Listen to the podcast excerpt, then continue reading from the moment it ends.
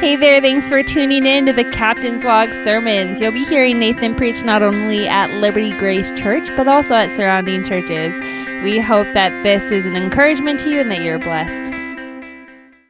Hey everyone, it's great to see you all on this beautiful Sunday evening. Uh, it's been a, a little rainy uh, earlier today, but personally, I really enjoy the rain. So I think it's been a, a beautiful day. And I'm so excited for for what we're going to be starting to talk about today. Um, most of you will probably know that Elaine and I are living in Toronto now. We're living here in Liberty Village. We've been here for just over a week, which is kind of crazy that we've already already been here that long. Um, but since we've since we've been here, we've just been struck by how big Toronto is and how many people are in this city. I'm I'm sure for those of you who've lived here for a while, that's old news and very familiar to you, but the city's a lot bigger than um, anything that Elaine or, or I uh, are used to. So it's it's been uh, pretty cool to see just how how big this city is. And one of the things that I've really appreciated since we've moved here is that right in front of where we've got our little um, our little office set up, actually right in front of where I'm sitting right now, we've got a big window that looks out onto uh, a bit of the Toronto skyline. You can see can see lots from here. And uh, each evening, I love just kind of looking out this window at at the city. I love seeing all of the different buildings and um, especially at night with all the windows lit up and just thinking about how many people there are that live so incredibly close to, to where we are as I do that and I, I look at all those windows, I, I wonder how many of those people have never heard the gospel before. How many people there are so close who've never heard the good news of Jesus Christ. I think even of the building that Elaine and I are living in, there's probably more people that live in this one building than lived in our entire neighborhood in St. Catharines. And that's just one building in this one neighborhood in Toronto. And honestly, that that feels almost a little overwhelming at times. Just think about how many people there are. But when when I think about that, how many people are in this city who need to hear the gospel? It, it does make me really excited for the series that we're starting today, where we're going to be spending the next number of weeks really focusing in on evangelism, on, on what it means to share our faith and, and how we go about sharing the gospel with others.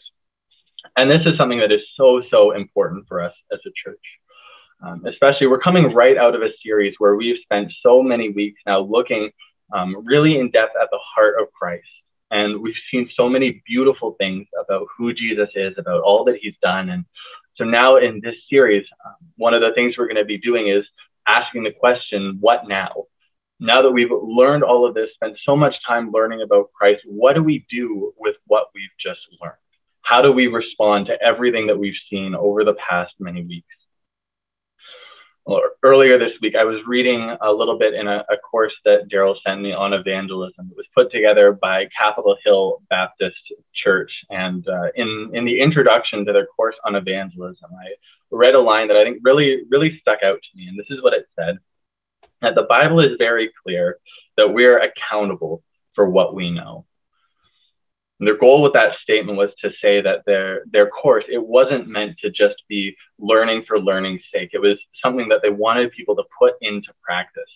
Um, they they wanted this course to train people to go in and to share the gospel so that people would actually go and share the gospel with others. They wanted people who who went through this course to then do something with what they've learned.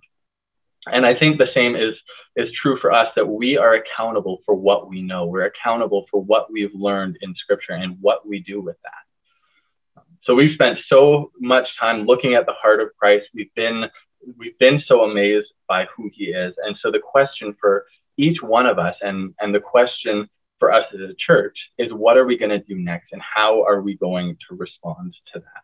Because we, we have a responsibility now to do something with what we've learned. And so the, the title of the series that we're starting into today is Too Good Not to Share. And, and that's really such a fitting, um, a fitting title for what we're going to be talking about. Because really once, once you're confronted with how great Christ is and, and all that he's done, that really is something that is too good not to share. Um, and I, I, really want us as a church to approach this series in the same way that Capitol Hill approached their evangelism course. That we're not just talking about evangelism here for, for the sake of talking about it or, or learning more about it. Our heart really is that we as a church would, would be equipped and challenged to actually go and share the gospel with people. And that we would respond by, by doing just that, going out and sharing the gospel. And so to, to start off our series, we're going to be looking at one of the, the most well-known passages uh, that deals with evangelism, Matthew chapter 28, verses 18 to 20, which is um, also called the Great Commission. This is a, a, very famous command that Jesus gives right at the end of Matthew's gospel. And this is, this is taking place not long after Jesus' resurrection. Um, David read for us a little bit of the context for this that Jesus meets with his disciples on, on a mountain. They're worshiping him. Um, and here he, he gives them this one, this one instruction, knowing that soon he's going to be leaving them and, and going back to the Father. He commissions his followers to go and to do something with everything that he's taught them and to, to do something with everything that's been revealed to them. And this commissioning that, that he gives uh, to his disciples, this is something that is um, just as important for you and I as it was for, for them. And this entire passage, it really hinges around verse 19 and the beginning of verse 20, where Jesus actually lays out what it is that he's calling us to do. He, he really gives us the, the mission. And look at what he says in these verses.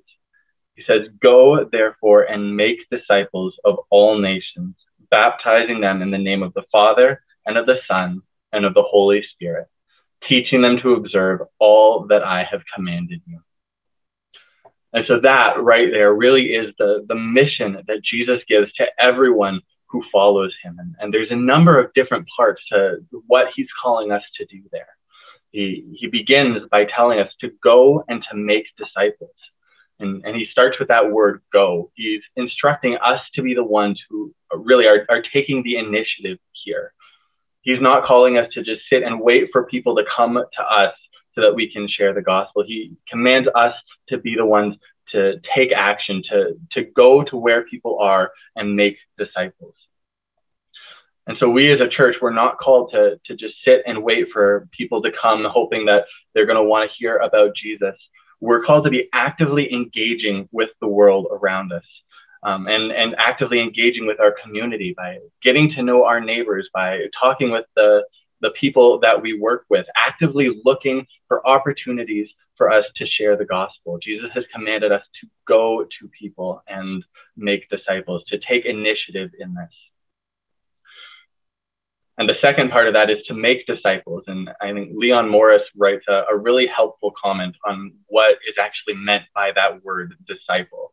Um, this is what he says In this gospel, a disciple is both a learner and a follower. A disciple takes Jesus as his teacher and learns from him, and a disciple also follows Jesus. So essentially, what Jesus is telling his disciples to do here is to go and to reproduce themselves when when Jesus called them, he he called his followers to leave their own or their old lives behind to come and to follow him. They for many years they were his followers, his his friends and his students. They lived with him, they learned from him. And, and he's telling them to call people into that same kind of life. Not that he's sending his disciples out to go and, and gather disciples for themselves, people to, to follow them, but rather he's telling his disciples to invite others to join them as followers and learners of Jesus Christ. And so in, in this verse, Jesus is calling us to call people into the same kind of life that we have found in him. But it doesn't just stop there with, with going and making disciples, calling people to be followers and learners of Christ. Jesus continues and, and he commands his followers to baptize those disciples in the name of the Father and of the Son and of the Holy Spirit. And this verse is one of the reasons that we as a church see baptism as, as so, so important once someone has come to faith in Christ, because Jesus himself commands it right here in this verse. He, he takes for granted that once a person has, has given their life to him as, as committed to be one of his disciples, that baptism is the next logical step in that process.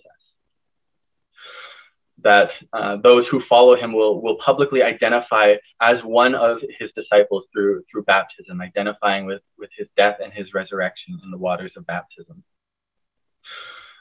And so those who've really given their life to Christ, they're called to, to live in obedience to him in this, um, to, to be baptized in the name of the Father and of the Son and of the Holy Spirit. And if, if you're someone who, who is a follower of Christ and you've never taken that step of, of baptism, I, I, I would encourage you and challenge you to really consider this, to really consider this verse and what Jesus is calling us to do here um, to, to consider taking that step of obedience in baptism. And if, if that's something that you would be, be interested in or, or want to know more about, I, I would encourage you to um, reach out to, to Daryl or, or myself because we'd love to chat with you a little bit more about um, how, how that could look. Um, but Jesus then calls, uh, calls his followers to teach people to observe and obey God's commands. So they're, they're called to go and make disciples, to, to baptize those disciples, and then to teach them to observe all that he has commanded. And so there's there's a lasting involvement that's implied here. Jesus, he's not just giving a like a, a one and done model for evangelism, where you have one conversation with with someone, you pray a prayer with them, and then sort of leave them to figure everything out on their own. And what he what he's talking about here is taking time to teach people what it means to follow him, what it means to be a, a, disciple, a follower of him, and teaching them what it means to live in obedience to his commands. This is something I think you see especially lived out in the life of Paul. Whenever he would visit a new city and, and plant a new church, he, he wouldn't just arrive one day, preach a sermon, and then leave the next. He would sometimes spend years in a city working with a church, getting to know the people and, and teaching them what it meant to follow Jesus. And even after he left, the New Testament is full of Paul's letters that he's written to, to churches, continuing to give them that instruction and teaching even after he's left. There's that, that lasting involvement there. When we share the gospel, when we see people um, trust in Christ, there is a responsibility that we have to, to continue teaching them to observe all that Christ has commanded. And so maybe maybe that means inviting them to, to come out to church, to, to join in our Zoom call or, or bring them out to grace group. Maybe that means uh, committing to, to meet with them once, once a week, once every other week to, to work through a Bible study and, and teach them that way.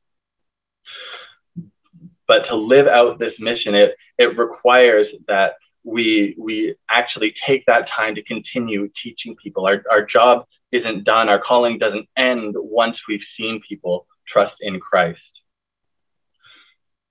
And I want to take a moment to point out that there's an assumption that Jesus is making here in this command that he's giving to, to his followers that to live out this mission, to live out this great commission that he's giving to, to call people to be disciples, it requires that we ourselves are living that life as disciples of Jesus Christ.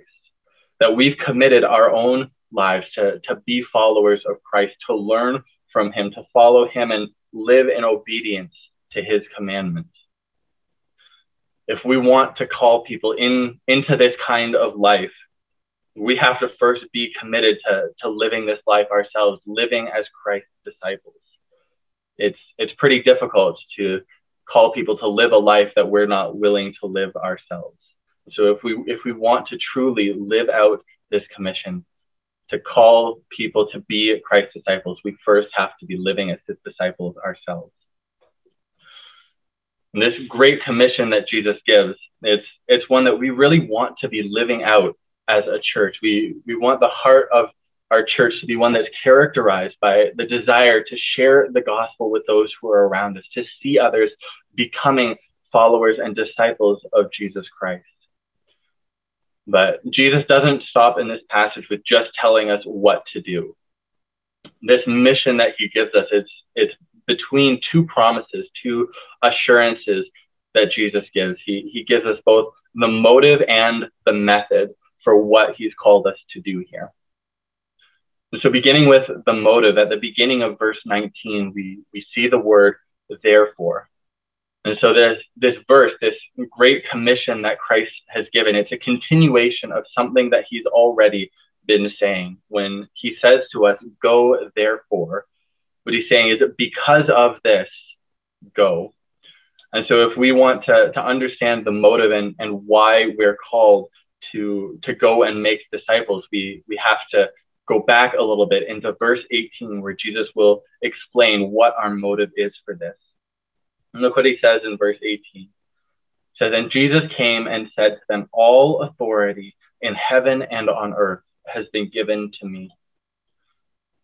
And so Jesus tells his disciples that he, he's been given all authority in heaven and on earth. And because of that, they are called to go and to make disciples. And again, that, that connects to the idea that Jesus' disciples, as well as we ourselves, we're accountable for what we have learned about Christ.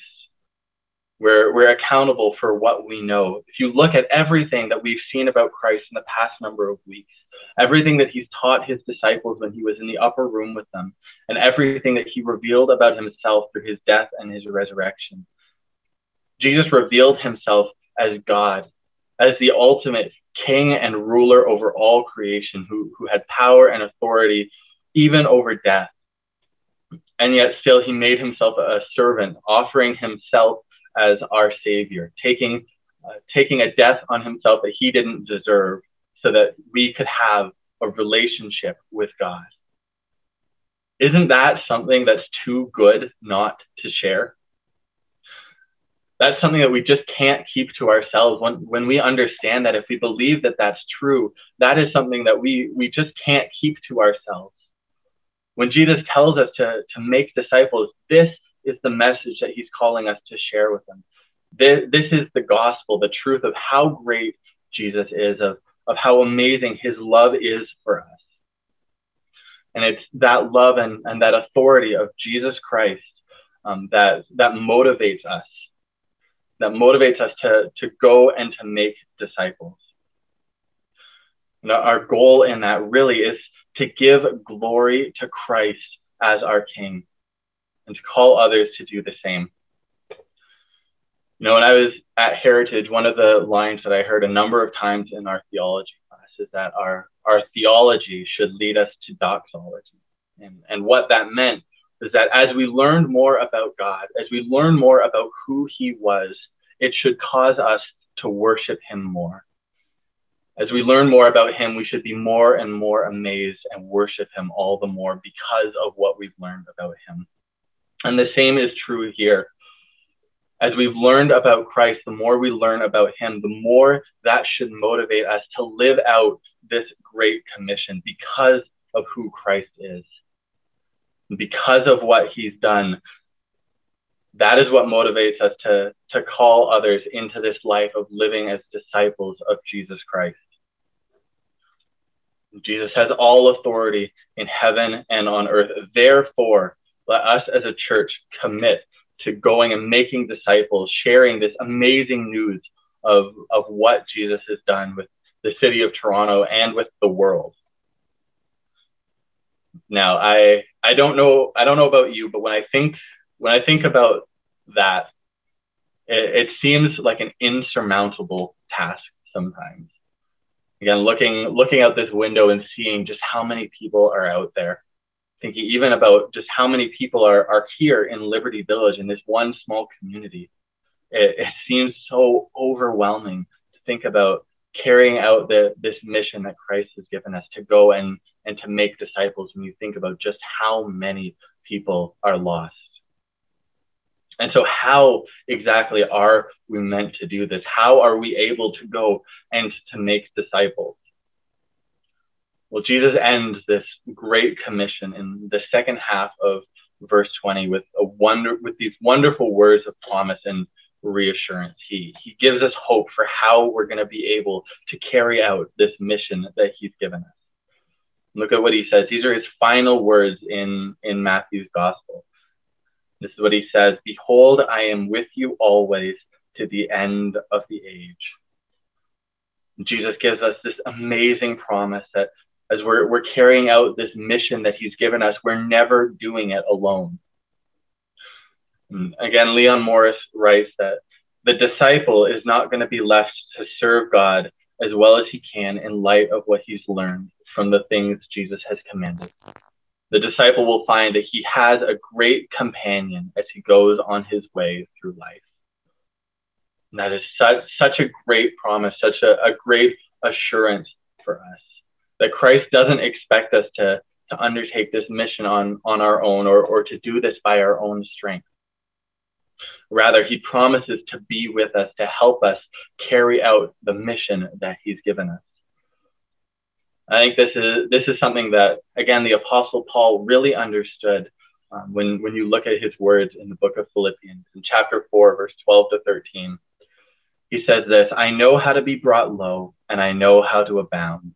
In any and every circumstance, I have learned the secret of facing plenty and hunger, abundance and need. I can do all things through Him who strengthens me." These words from Paul, they're, they're so significant because he, he wrote them while he was in prison for sharing the gospel. Paul was one of the greatest examples that we have in all of history of someone who really lived out this great commission. And yet, because of that, he faced constant trouble and challenge. He, he more than once ended up at, at the center of riots. He was rejected and, and thrown out of different towns. People tried to kill him on a number of occasions and many times he was imprisoned for what he was doing. But in these verses, we, we see that no matter what he's faced, and no matter what challenges come his way as he is living out the mission that Christ has given him, living in obedience to Christ, he knows that Christ is the one who's giving him strength to continue following him. He understands that he, he is not doing this on his own strength and he is not alone as he is following Christ no matter what he faces.